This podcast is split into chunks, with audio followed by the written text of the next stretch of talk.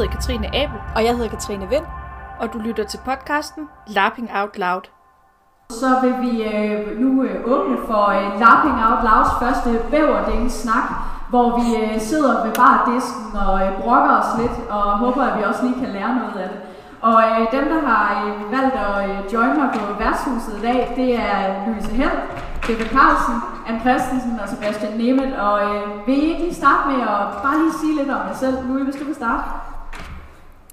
Jamen, øh, jeg hedder Louise, og jeg øh, har startet i min øh, spæde tid i Riben Live Rundspil, hvor jeg også var med til at arrangere den hedengangne kampagne Voldheim. Derefter så har jeg brugt nogle år i bestyrelsen, så har jeg arrangeret vores øh, juniorkampagne Rosenlunden. Så har jeg igen haft en lang årrække med bestyrelsesarbejde, hvor jeg også har været medarrangør på flere forskellige ting, og så kører jeg min øh, high school scenario West End High, hvor jeg kørte det første i 2018, og nu kører jeg så nummer to i, til næste år. Jeg hedder Stefan, og jeg har startet min rollespilstid i Tønder Live nede ved Grænserlandet, og så har jeg været med til at afvikle Barda-træf i Haderslev i tidernes morgen.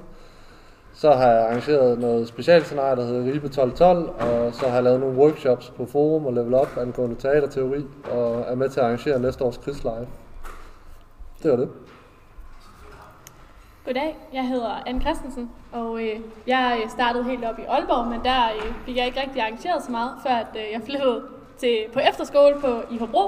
Og der øh, lærte jeg en hel masse spændende ting, og øh, var med til at arrangere øh, Fladlandssagan øh, i nogle år. Så flyttede jeg til Aarhus og øh, stiftede sammen med nogle andre unge mennesker en lille forening, øh, som jeg har lavet en del rollespil i efterhånden. Øh, vi har lavet noget stort overnatnings... Øh, Mutant Life, i Mutant Life-genren, hvis det siger nogen noget. Og så har jeg arrangeret en øh, kampagne i Dresden Files-universet. Holdt en del sådan små middagsscenarier, og det er nok der, hvor jeg sådan har min store passion. Og så øh, lige nu er jeg i gang med at lave øh, juniorrollespil for øh, børn, øh, der går på en magisk skole. Øhm, jamen, jeg hedder så Sebastian, og øh, startede min rollespilskarriere i Herning øh, i øh, sådan en lille forening med 20 medlemmer, som lavede øh, sådan noget live-rollespil, hvor man var ude i en skov og slog på hinanden. Det var pisse fedt.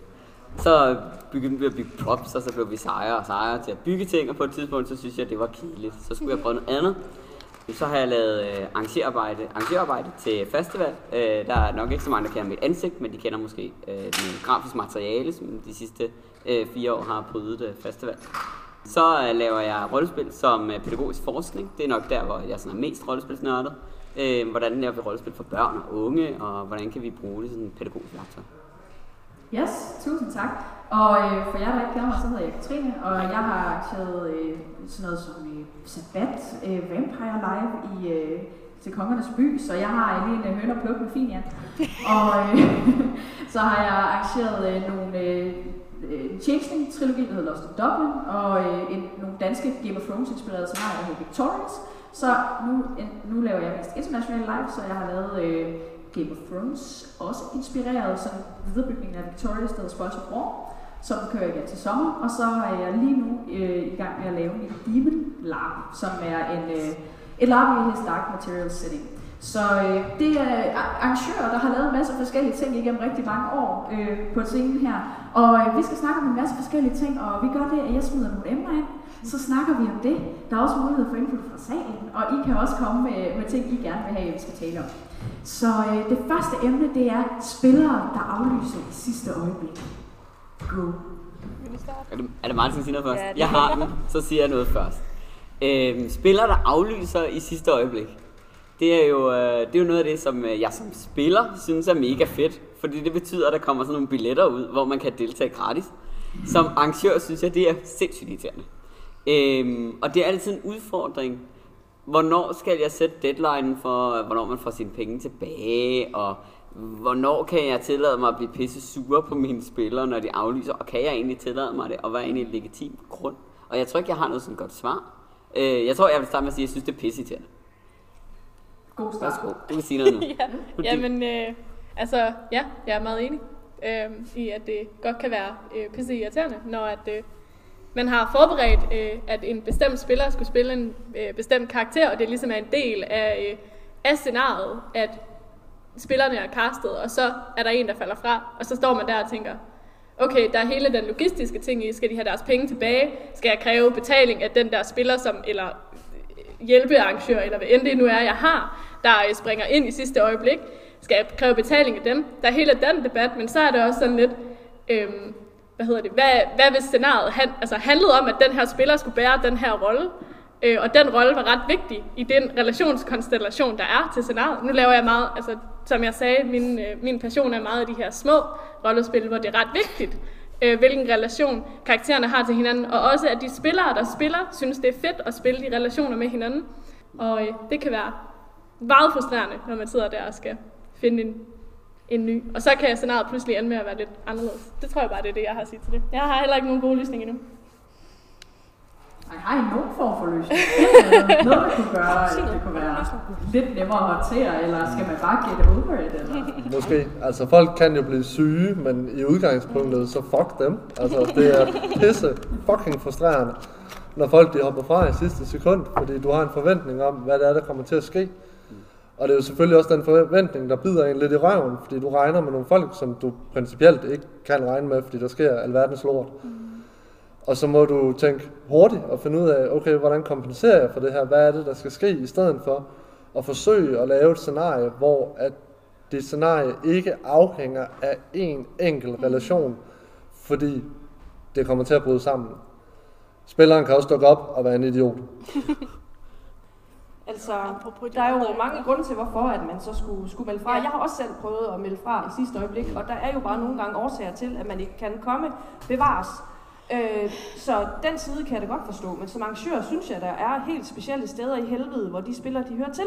Fordi at man jo som, som oftest øh, lægger rigtig mange frivillige timer i at arrangere et scenarie, og, man, og det er jo, øh, man føler det jo som en, en forlitterklæring, uanset hvor god en grund det er, de kommer med. Så sidder man jo nærmest og tænker, bliver jeg valgt fra? Åh oh, nej, øh, mit hjerte knuses. Ej, det gør det. Nogle gange gør det måske, fordi man føler rigtig meget for det. Øh, vi prøver så vidt muligt øh, at så planlægge os ud af det. Ha' en rigtig god, solid venteliste, hvor man ved, at man har nogle folk, man kan smide ind på.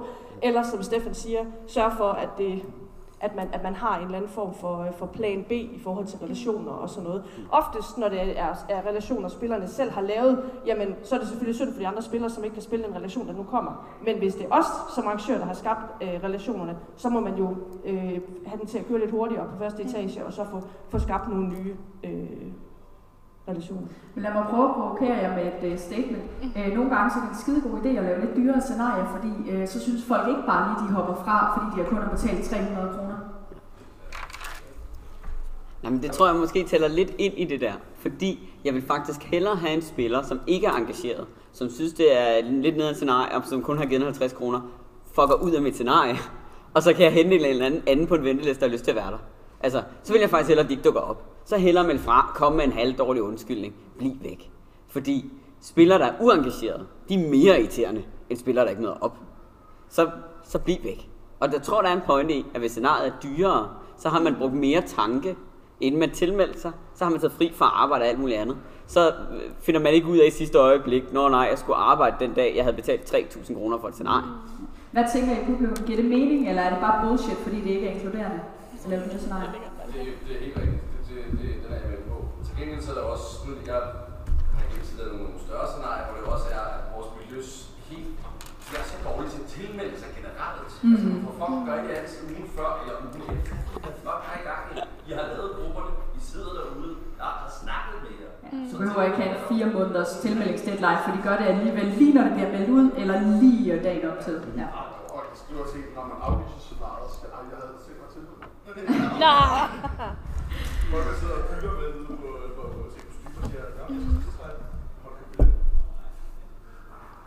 Men hvis vi prøver at gå lidt videre til løsninger, øh, er det muligt, øh, for eksempel det der med at have nogen, øh, der har sagt ja til at være hjælpere, men de er også klar til at gå ind øh, som, som spillere, hvis nogen hopper fra, eller har I andre gode løsninger på, hvad man kunne gøre?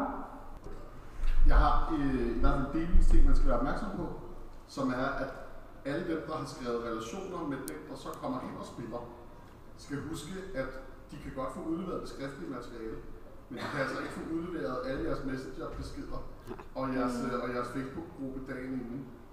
Øh, så Der skal vi lige sige GDPR-mæssigt, lad være. kommunikere, kommunikere, kommunikere.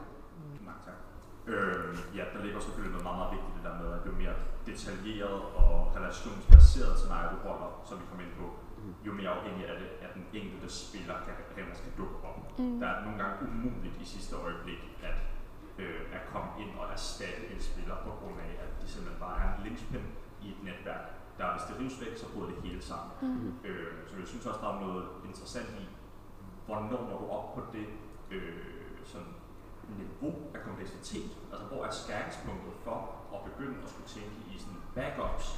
Mm. Skal jeg begynde at forberede min hjælpe? øh, Skal du have understudies? Præcis. Til rollespilskarakterer. Mm. Og bliver det så for komplekst, det scenarie Mm. mm. sammen? Yes. Vi tager lige de sidste kommentarer fra publikum, og så kommer vi tilbage til panelet. øhm, når jeg kører scenarier, hvor der for eksempel er tætte relationer, hvor det er sådan noget med, at hvis, hvis der er en, der melder fra, så, så kommer hele lortet ned. Mm. Øhm, der plejer man altid, altså jeg plejer altid at passe rimelig godt på, øhm, også med at lave den der form for relationer. Øhm, og så bliver man også af og til reddet af sin katastrofetænkning, med altid at have en backup hele tiden. Øhm, for mig går jeg også rigtig, rigtig meget op i at, at skaffe mig en meget, meget engageret spillergruppe til de mindre scenarier, jeg holder. Mm. Selvom det er virkelig, virkelig svært. Men man skal altid finde noget, man kan stole på.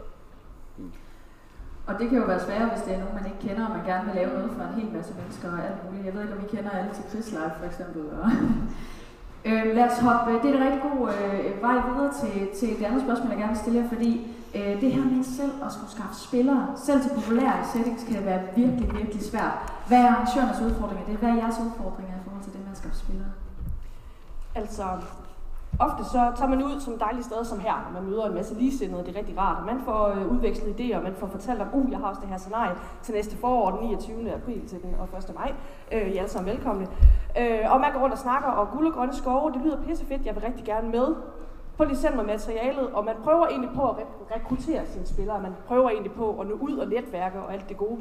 Øh, rent fysisk, så er der selvfølgelig også øh, altså, alt det digitale, hvor der jo er utallige øh, muligheder i dag. Og, og det kan jo både være godt, men det kan lige så vel være skidt, fordi i og med, at vi kan komme ud til så mange, der er bare så mange muligheder også for spil. Der er jo et kæmpe marked.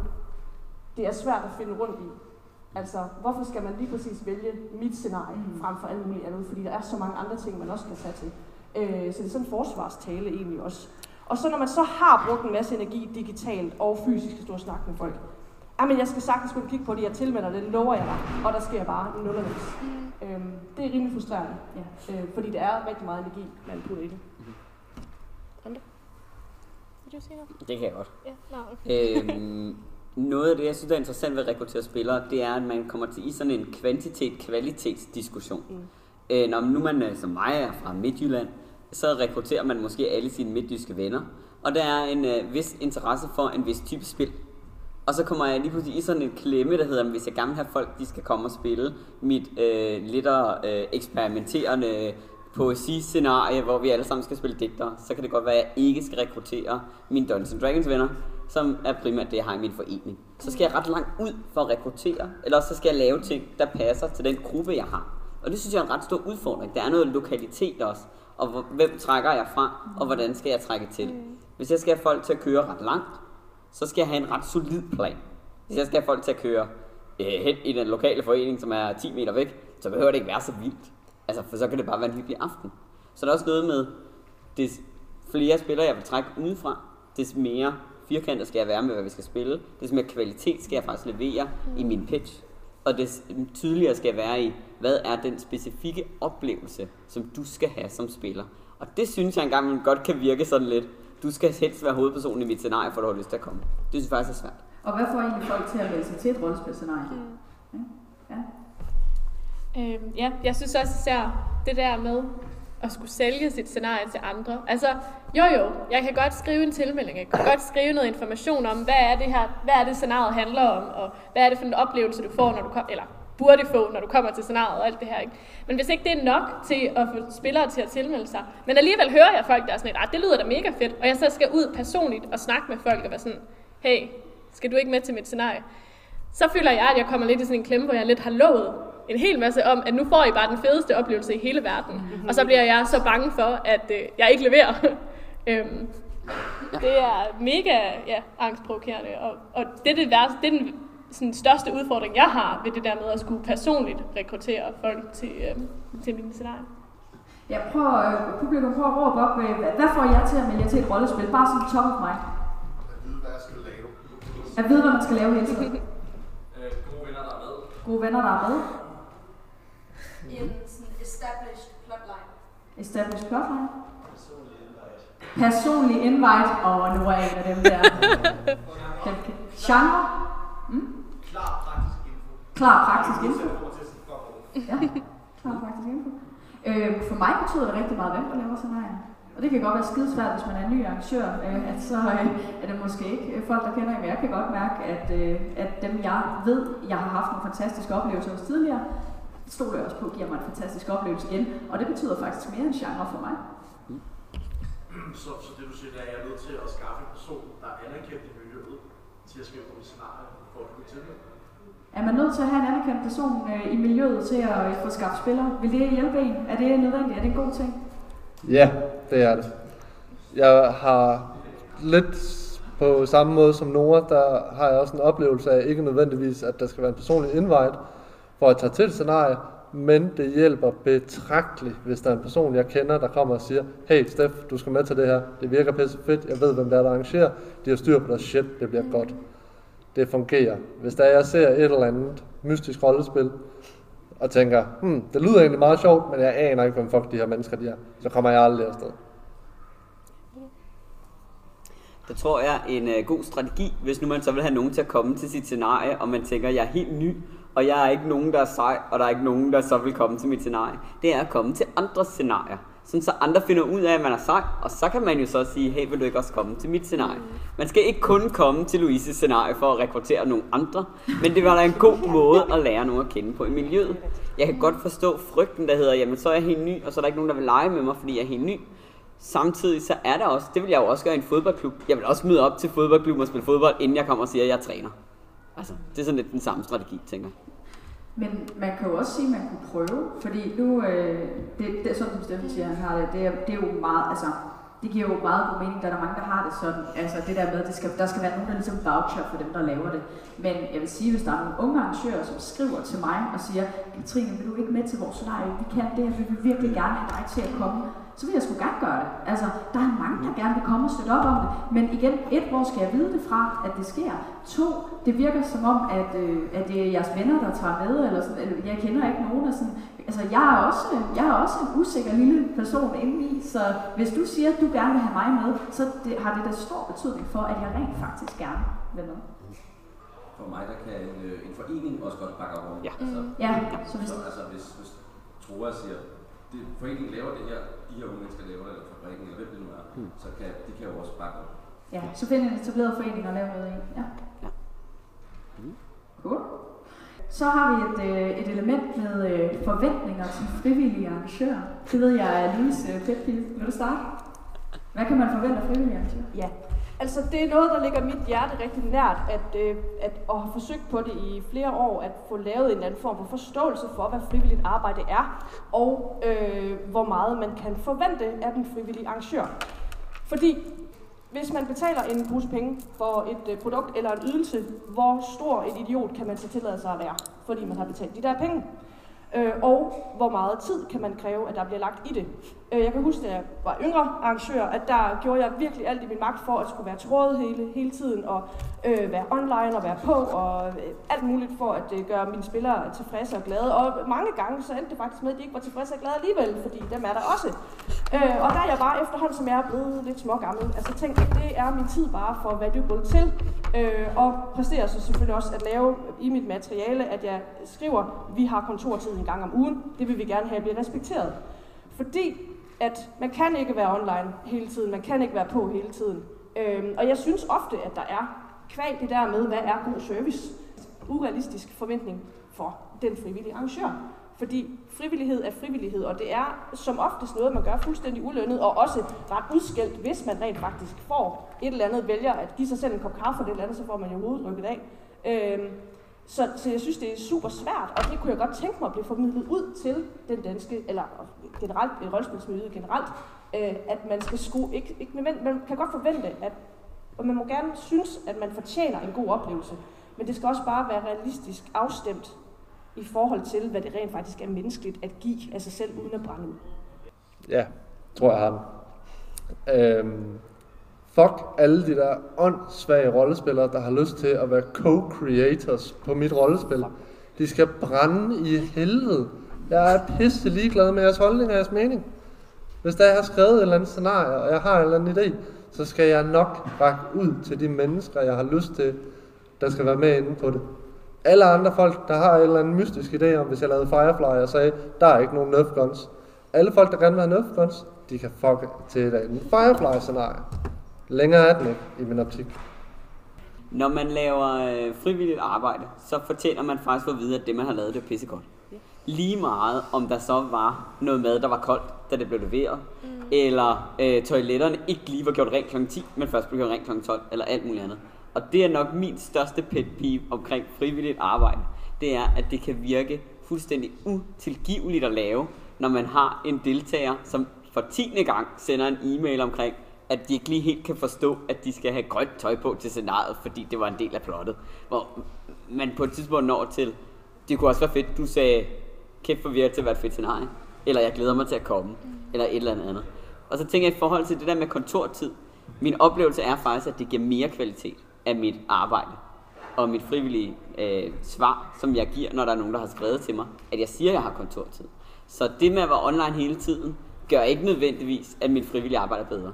Det gør faktisk heller ikke, at jeg er mere struktureret i det arbejde, jeg laver. Det gør det måske dårligere. Fordi jeg hele tiden skal være på, og også når jeg er i effekt, og er træt, og øh, har et barn, der er irriterende, og alt muligt andet. Så jeg tænker ikke, at det gør det bedre, at jeg er på hele tiden. Det er måske faktisk bedre at lukke fra. Vil du have? Det var, det var i forhold til øh, øh, Stefan, det han sagde omkring feedback, og hvornår den kommer. Fordi jeg sætter egentlig to, utrolig stor pris på at få feedback tilbage fra spillerne, fordi det er også den måde, jeg udvikler mig på som arrangør.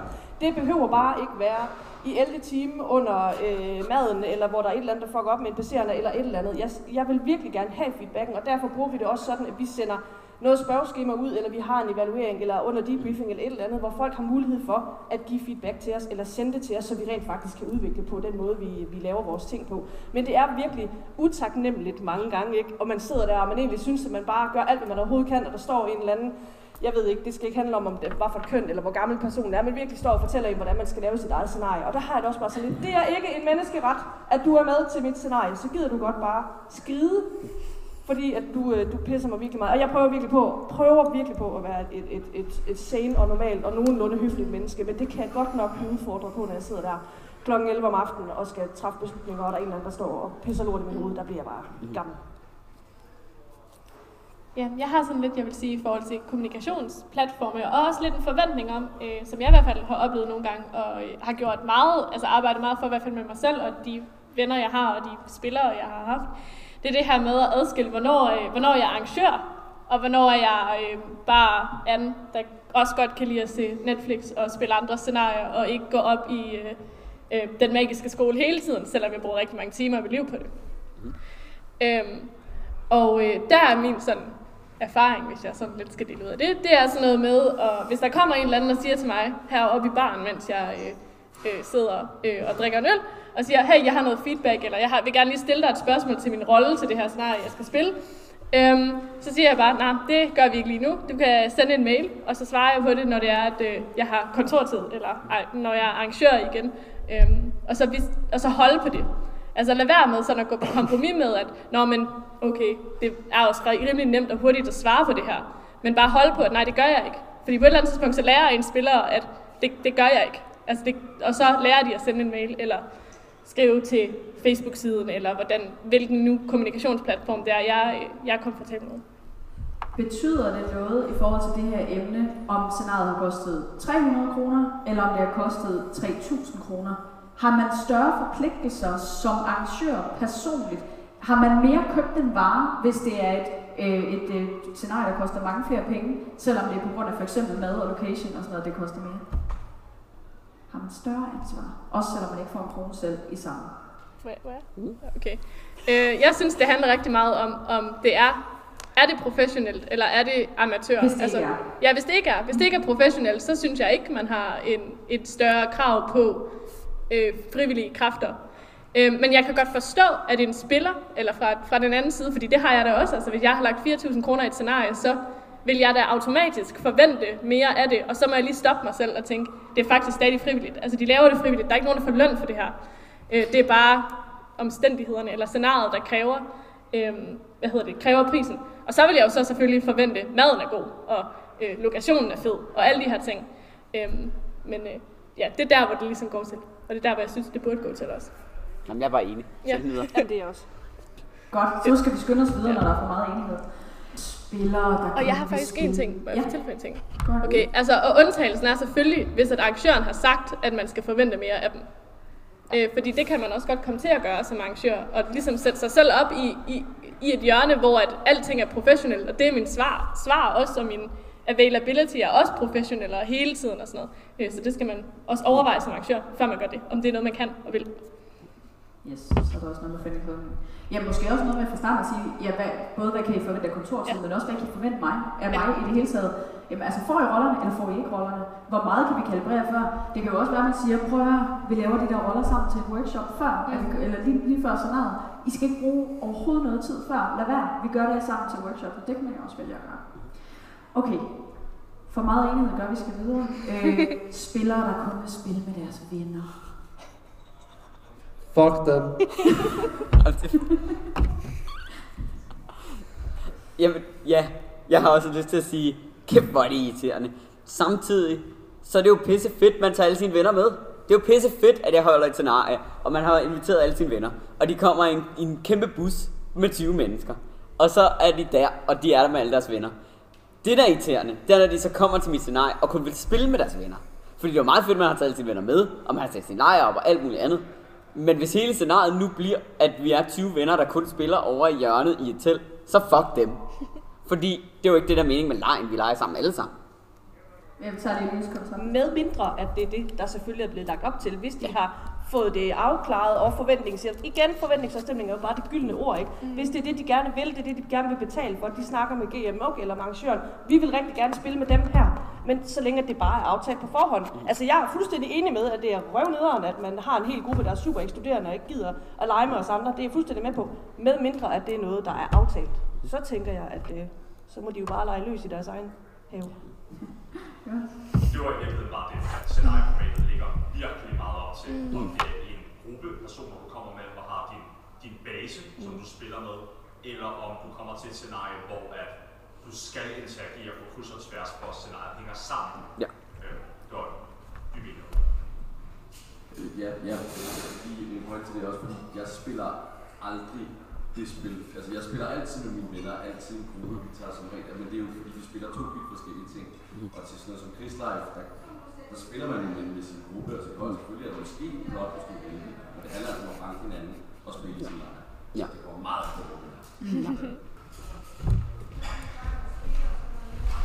Altså rollespil og live rollespil især er jo en, øh, en kæmpe stor fælles aktivitet.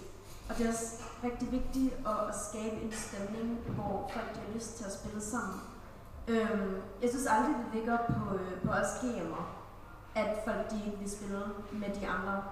Men jeg synes sagtens, at, at vi kan give dem en hånd. Altså skubbe dem i den rigtige retning. Nogen? Altså, øh, jeg vil sige, til de scenarier, hvor det er meget, meget vigtigt, at vi, altså, at vi møder hinanden på tværs, der tror jeg altså også godt, at vi som arrangører kan gøre nogle ting Mm. for at, øh, for at øge mængden af samspil. Altså, øh, workshops er et helt vildt godt værktøj, som vi bruger alt, alt for lidt. Øh, og, og altså, der, der er bare mange måder, man også bare lige kan få folk til at møde hinanden på inden, øh, få folk til at snakke sammen på tværs af grupper, så de forhåbentlig også får en offentlig relation, inden de begynder at spille spil. Så jeg tænker også, det, det kan meget hurtigt blive meget ensidigt, hvis vi bare siger, fuck dem, og jeg tænker, at det måske også er et ansvar for os at designe spillet øh, til, at det lidt mere intuitivt giver mening at snakke med hinanden på tværs af gruppen. Så det er et fælles ansvar. Troels? Øhm, Så vil jeg faktisk godt spørge lidt provokerende. Hvis jeg ikke skal spille med mine venner, har arrangøren så sørget for, at dem jeg så skal spille med, ikke er super nederen.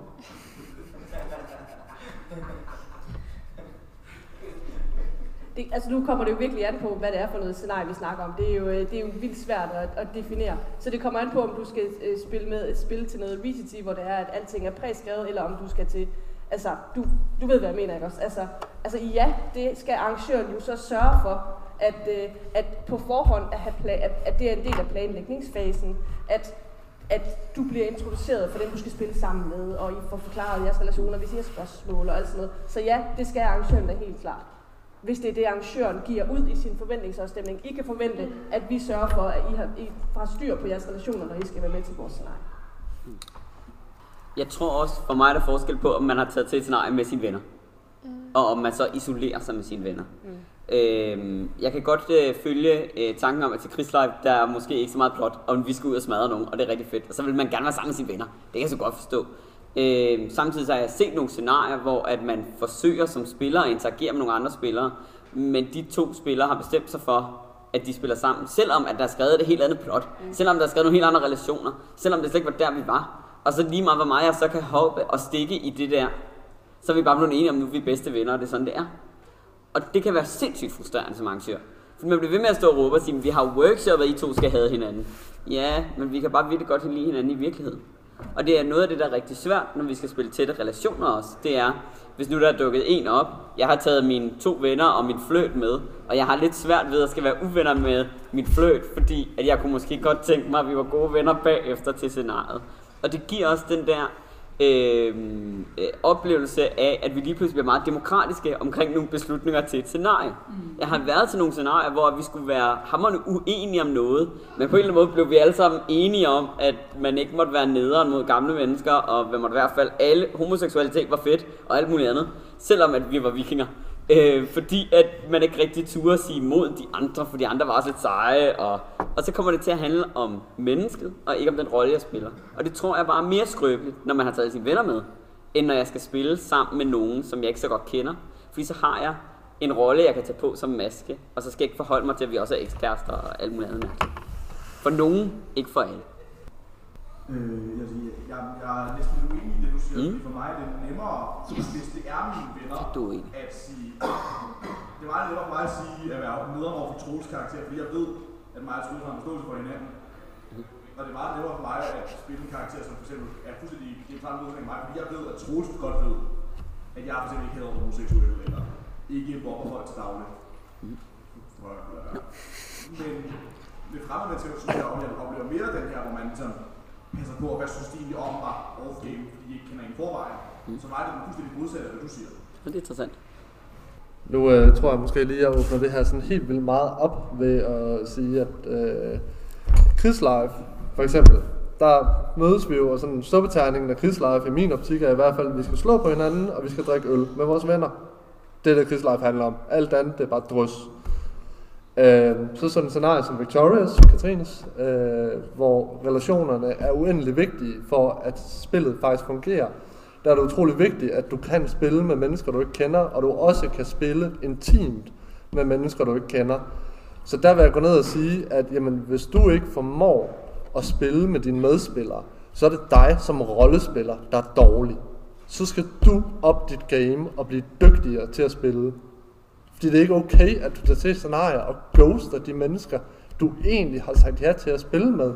I og med, at når du har betalt for din billet, så kommer man ud fra, at man har sagt ja til at være en del af lejen.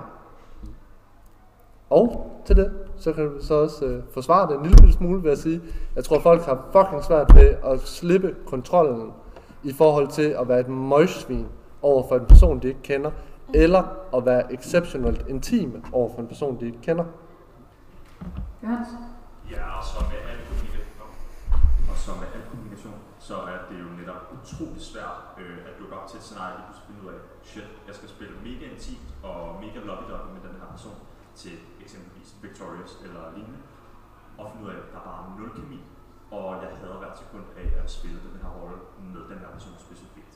Mm. Og så føle ansvaret af, og så enten skulle formidle det eller lignende, eller finde ud af, at der er gået noget galt i forventningsafstemningen, enten mellem arrangør og spiller, eller mellem spiller og spiller, der gør, at man lige pludselig fejler det, som netop gør, at man fejler som som rollespiller eller karakter i den pågældende situation. Eller man troede, alt var okay. Altså man har kalibreret alt, man er fuldstændig enig om, hvad man spiller, og så er der bare nul kemi, når man kommer derud.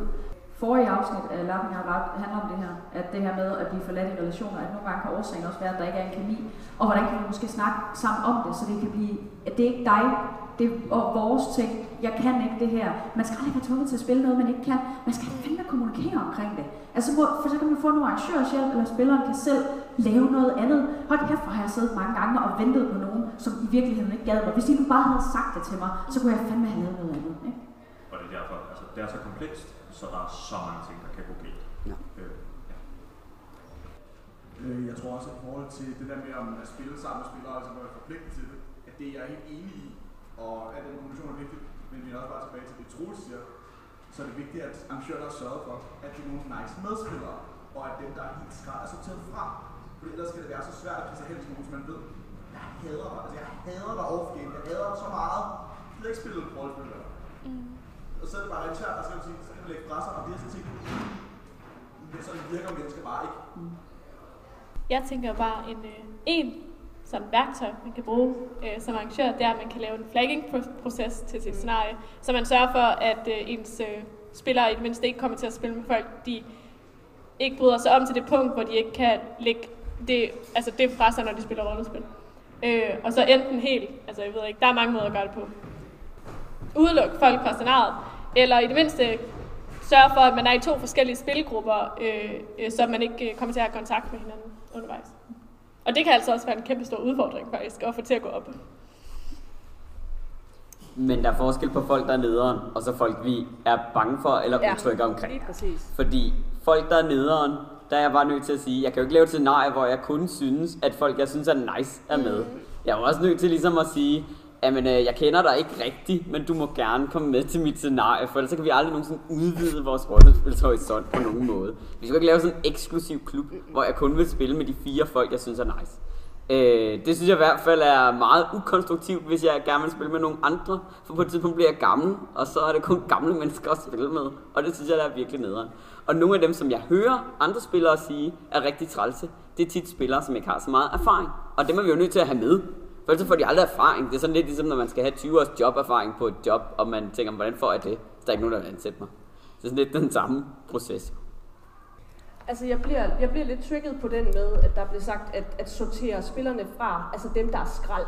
Hvor jeg tænker, jamen altså, at, er det mig, der sidder og definerer det? Jeg er fuldstændig med på, at der skal være en flagging-proces, hvis det er, at, at man muligvis har med personer at gøre, der kan være skadelige og gøre folk utrygge. Det er jeg fuldstændig med på. Men det skal da ikke være mig som arrangør, der sidder og definerer, nej, fordi det er jo, det er jo sygt ekskluderende.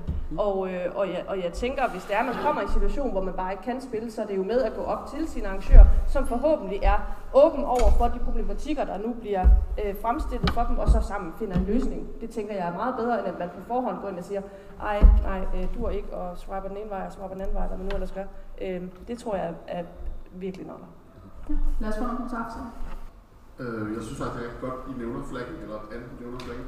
Det behøver jo ikke at være, jeg vil ikke have, at den person er til scenarie. Øh, jeg tror faktisk aldrig, at jeg har flagget nogen til, at dem vil jeg ikke se nogensinde igen. Men jeg har skrevet ind til nogle scenariearrangører. Det er fint, at den her person er her, men jeg vil faktisk helst ikke spille til et rolle med. Mm. Altså, jeg skal ikke være mand og kone med en, jeg har et, øh, øh, et off-game konfliktform. Mm. Ja, nogle gange i det internationale miljø, der laver vi det, vi laver red flag og yellow flag, Ja. og red flag, det er dem, som er virkelig sådan unsafe, off-game, dem, som er giftige, dem, man tænker, det er bare ikke godt, at de er til scenariet. Og så nogle yellow flags, som er sådan, de, det er fint, de er der, det er super.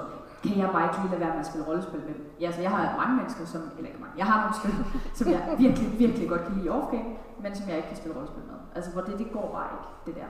Så det kan man også prøve at skille med. Vi laver også et afsnit om det på et tidspunkt. Ja. Ja, jamen det var meget i forhold til, hvad Paul sagde på kanten før, som øh, Louis svarede meget direkte på. Det her med spillere, ja, det er virkelig et åbent spørgsmål til jer, øh, som arrangør. Har I nogensinde haft et scenarie i gang i stadion, og der er folk, der har ansøgt en bestemt rolle eller lignende, hvor I har valgt at sige, det kommer ikke til at blive det her, på baggrund af deres personlighed eller noget som helst den stil, der ikke har at gøre med safety flaggen. Mm-hmm. Sebastian? Nej, ja. Det var et spørgsmål. Ja. Spørgsmål, Okay. Det, både og. Altså, jeg har jo er stor tilhænger af bevidst casting af karakterer. Altså, jeg har intet problem med at sige, Johannes, du fungerer ikke til den her karakter. Du er skrald. Ikke men på nogen under måde end højst nødvendigt. Men simpelthen det her med, okay, jamen, hvis det er, at jeg arrangerer eller forsøger at lave et rollespil af et vist niveau, jamen, så bliver jeg også nødt til at stå inden, indenfor med mig selv. Jamen, så bliver jeg også nødt til at have nogle spillere, der kan levere den vision, jeg rent faktisk har. Jeg gider ikke arrangere et eller andet rollespil. Jeg tænker, det bliver episk. Og så bliver det en masse bongrollespillere, der render rundt og tænker, øh, det her det er sådan lidt sjovt. Altså, der fucker helvede til. Det kan godt være, at du ikke er et dårligt menneske, men jeg gider ikke se dig til mit scenarie. Altså nu arbejder jeg jo rigtig meget med unge mennesker. Mm. Og især når man laver rollespil med børn og unge, så gør man det der rigtig meget. Fordi der tit dukker nogen op og siger, jeg kunne godt tænke mig at hjælpe, jeg kunne godt tænke mig at være med, jeg vil gerne være kongen. Og man tænker, det er bare fordi, du skal varetage 25 børn, så det tænker jeg ikke er dig. Og der er jeg i hvert fald meget tydelig i at sige, det bliver ikke dig. Og øh, så må du jo, øh, så må vi jo gøre noget, sådan så du kan opleve nogle af de evner, der gør, at du på et tidspunkt kan være kongen ud i skoven, hvis det er det, du gerne vil. Øh, men vi er jo ligesom nødt til, jeg er i hvert fald nødt til, jeg har det ligesom dig, at, at kaste nogen, som jeg ved kan bære det, som de skal i mit spil. Sådan så vi alle sammen får en fed oplevelse. Fordi jeg har da også prøvet som spiller at være spilleren, der har tænkt, det er bare fordi, hvis du skal bestemme over mig hele det her scenarie, så myrder jeg nogen. Fordi du kan ikke finde ud af det, og det kører ikke, og du har lyst til at gå i seng hele tiden. Og du skal lede noget, så det fungerer simpelthen ikke. Okay. Altså. De her holdninger er både øh, elitistiske, og der er aldrig nogen nye, der får en chance for at spille lederkarakterer på den her måde. Ja. Sandt eller falsk? Det er meget sandt. Altså, det er meget sandt, at der på en eller anden måde er en eliteholdning i, jamen jeg skal have peget på nogen, som jeg ved er dygtige, før at de får lov til at spille. Det er der en eller anden form for elitær øh, position. For mig er der også forskel på, om det har med nogen at gøre, som er skrøbelige, altså nogle børn og nogle unge, eller det har med nogen at gøre, som er voksne. Fordi voksne mennesker bedre kan finde ud af at kalibrere. Og det vil jeg ikke bede nogen 12-årige om at gøre. Skal du være general til næste års krigslife, så skal jeg kunne lide dig. Og du skal være en person, der har et vis ansvar.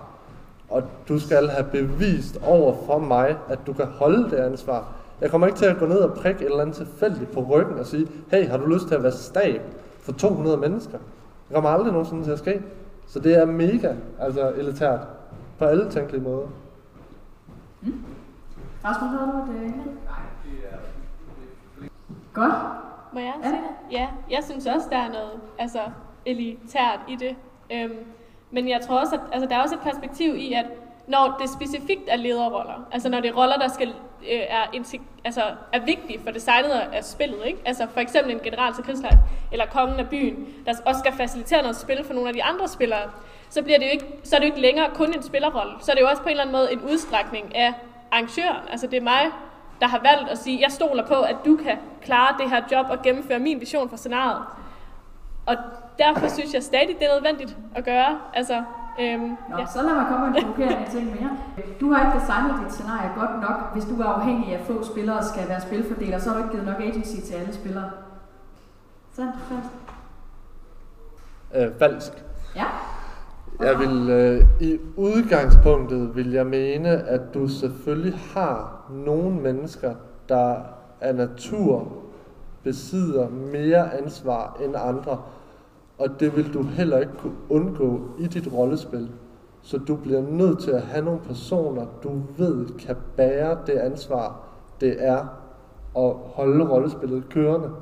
Fordi hvis du bare giver det til hvem som helst, så kan det falde på jorden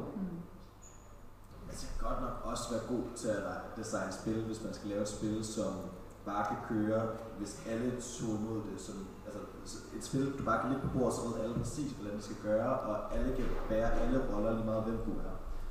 Det, det kan jeg ikke forestille mig faktisk eksisterer. Øh, sådan, altså selv Ludo er der jo nogen, der ikke kan finde at spille. Altså, jeg tror ikke, øh, altså, jeg, jeg, jeg synes også, øh, sådan, der er lidt hård retorik og sådan noget, lidt, lidt en elitær Vi sidder også på et værtshus. Ja. ja. Øh, så øh, det, altså, jeg tror, jeg er uenig med hårdheden og nogle af de regler, der er sat for mig. Øh, øh, men jeg kan også godt se pointen i at have en selektion. Et andet øh, forslag kunne være, at man kunne gå lidt mere efter præferencer i stedet for kun GM-vurdering. Øh, for mig betyder det rigtig meget, at folk aktivt fortæller mig, for eksempel i et spørgeskema, jeg kunne godt tænke mig noget facilitator ansvar, jeg kunne godt tænke mig en lederrolle, jeg kunne godt tænke mig, øh, også selvom det så er nogen, jeg ikke kender, så kunne det være, at der var nogen, hvis jeg har 10 roller, der er bærende, så kunne det være, at man kunne give en eller to af dem til nogen, man ikke aner, hvem er, mens man så er lidt mere safe på resten. Det er et forslag til, hvordan man også kunne gøre det. Rasmus? Jeg har også et, et spørgsmål om, at man, øh, at, øh, at man siger, ja, der, øh, øh, øh, vi har en håndfuld, øh, som, som får et stort ansvar, men vi gør, vi gør også plads til, at hvis nu, at, øh, at, en melder frem i sidste øjeblik, jamen så skal, så skal den på næste niveau bære det mm. Ja, os ikke lægge Troels? Jeg har rigtig tit opereret med sådan, altså lidt, altså sådan større scenariekonstellationer, hvor spillerne laver ret meget selv. For eksempel Quizlight eller Mytholera mm. Og der siger jeg nærmest altid til, til, til sådan uerfarne folk, der sætter grupper sammen, det er strengt, men du kan ikke sætte nogen i en lederrolle, som ikke automatisk og naturligt falder ind i den lederrolle. For det kommer bare til, automatisk til at være en konflikt med dem, der så gør det. Øh, den, der bestemmer på et quizlejthold, er den, der råber højst. Det er ikke den, du har skrevet eller noget.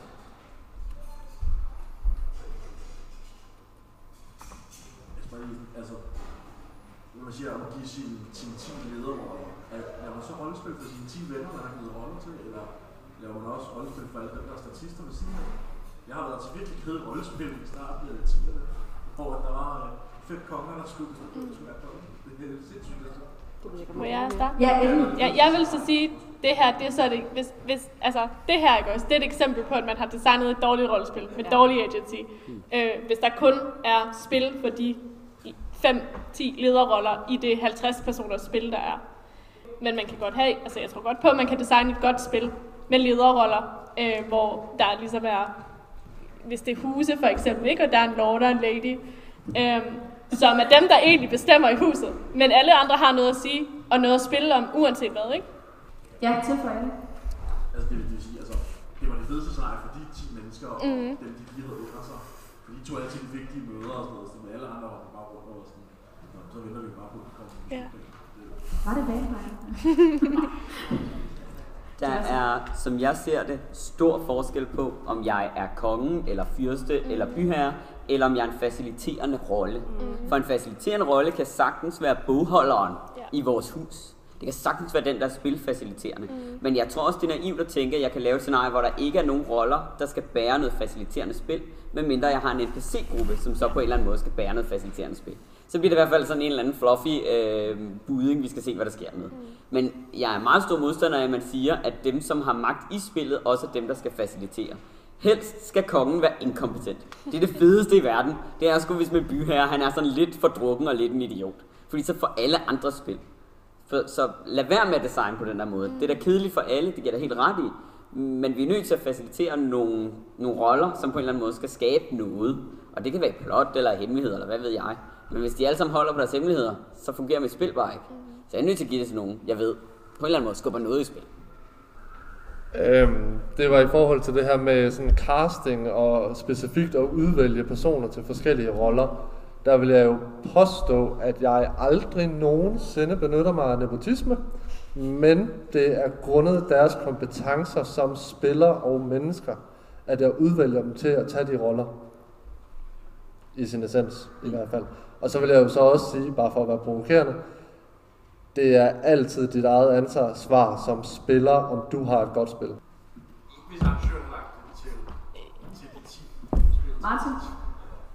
Altså, jeg vil bare også være enig med det der med, at inkompetente ledere er det bedste i verden. Både fordi et, det er sjovt, altså, mm. det kan være vildt morsomt nogle gange i et meget seriøst rollespil, hvis de gør noget rigtig dumt. Øh, og så gør det bare, at alle andre har meget mere at leve.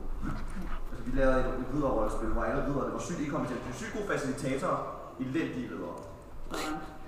Øh, vi har fem minutter tilbage, så nu vil jeg høre, er der et emne, som nogle af jer fra salen rigtig gerne vil høre panelet om, som det sidste? Kan man så tage penge for at lave rollespil? Altså, kan man skrive det i sit jeg bliver løbet med jeres ting, og er det okay at, øh, at være løbet? Altså, hvis du står som selvstændig person, altså det er min personlige holdning, hvis du er for eksempel arrangeret igennem en forening, som er øh, en, en, en frivillig forening, så synes jeg ikke, at man kan tillade sig at blive aflønnet, som at, du får en penge for det. Man kan blive aflønnet på rigtig mange andre måder, udover at man selvfølgelig har en masse spillere, der er super glade og taknemmelige, og man øh, lever højt på deres kærlighed og sådan noget. Men ellers er der jo mange andre måder, man kan blive, altså, blive kompenseret på. Ikke også? Jeg mener, jeg mener penge i... Øh, ja, det kan man godt, hvis man registrerer det som en øh, virksomhed, og øh, ja, det tænker jeg er den eneste måde. Eller i hvert fald, det, ja, for jeg, jeg synes, at ellers så, øh, det synes jeg ikke hører til i, øh, i den frivillige sektor. Med aflønning af arrangører. Jeg synes, det er noget andet, hvis det er, at du har en NPC-gruppe, der skal have noget transport, og, men okay, det er heller ikke aflønning selvfølgelig, vel? Men altså, der er nogen, der skal kompenseres for deres udgifter og sådan noget, det er jeg fuldstændig med på. Men som arrangør, der laver et stykke arbejde, der er frivilligt, så synes jeg ikke, man kan tillade sig, tillade sig at, øh, at kræve løn for det. At det øh, honorar, som man nu får for spillerne. Jeg synes altid, det er en fantastisk idé at tage løn for sit arbejde, som i altid. Og det er noget, så længe at vi er ærlige omkring det, åbne omkring det, det rent faktisk bliver Øh, det er ikke fordi, det behøver at være sådan øh, blinkende på startskærmen, når der du åbner hjemmesiden, men at det skal være ganske synligt, at man bliver aflønnet for sit arbejde. Så synes jeg, det er helt fint. Hvis du kører med et åbent regnskab, så fint. Det begynder at lugte lidt mærkeligt, hvis der er, at du har et lukket regnskab, der forsvinder, og der lige pludselig er 42.000, der havnet i et eller andet sted, som det ikke skulle være havnet, så er det sådan lidt tricky. Men i udgangspunktet altid fornuftigt at aflønne sine folk. Ja, sine folk. Og hvad med dig selv? Også dig selv. jo. Øhm, jeg, øh, jeg er lidt på det der, Louise siger med frivillige frivillig foreningsarbejde. Der synes jeg ikke, man kan tage sig sådan en rigtig løn for det. Øh, måske et eller andet symbolsk beløb, synes jeg er meget fedt øh, at give til sin øh, arrangør eller NPC'er, eller dem, der lægger rigtig meget frivilligt arbejde i det. Men uden for det, altså sådan, hvis vi træder ud af foreningsverdenen og kommer ud i sådan den verden, hvor der nu er folk, der rigtig gerne vil øh, professionelt leve af at arrangere rollespil, øh, synes jeg personligt, at man kan tage løn for det. Øh, ja, jeg synes også, man skal oplyse om det, som øh, du var inde på. Øh, tror jeg, man kan det? Øh, nej. Jeg tror ikke, at der er nogen, der vil betale ekstra for et scenarie, for at øh, arrangøren, arrangøren kan, få, kan få løn for det. Øh, jeg tror, der er vi ikke endnu. I, øh, I hvert fald ikke i Danmark.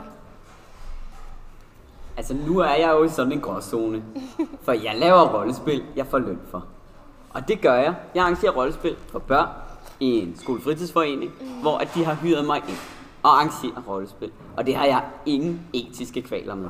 Jeg vil også sige, hvis jeg skal til et scenarie, og arrangørerne har skrevet, at de er øh, et eventfirma, og de skal have et firma til at køre rundt, og de får fuld løn for det her, så er de jo synlige med det, og så må det jo være deltagernes valg.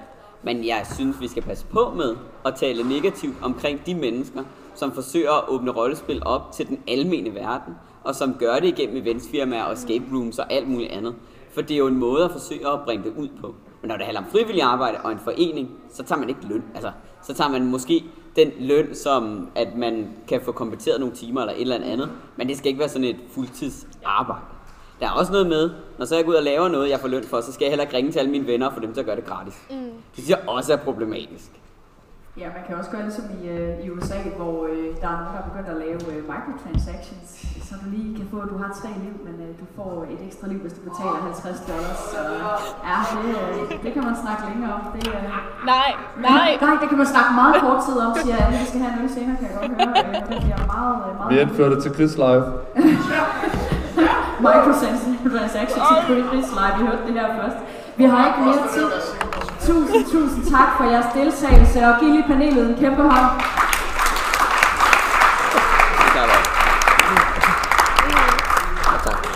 Ja, tak.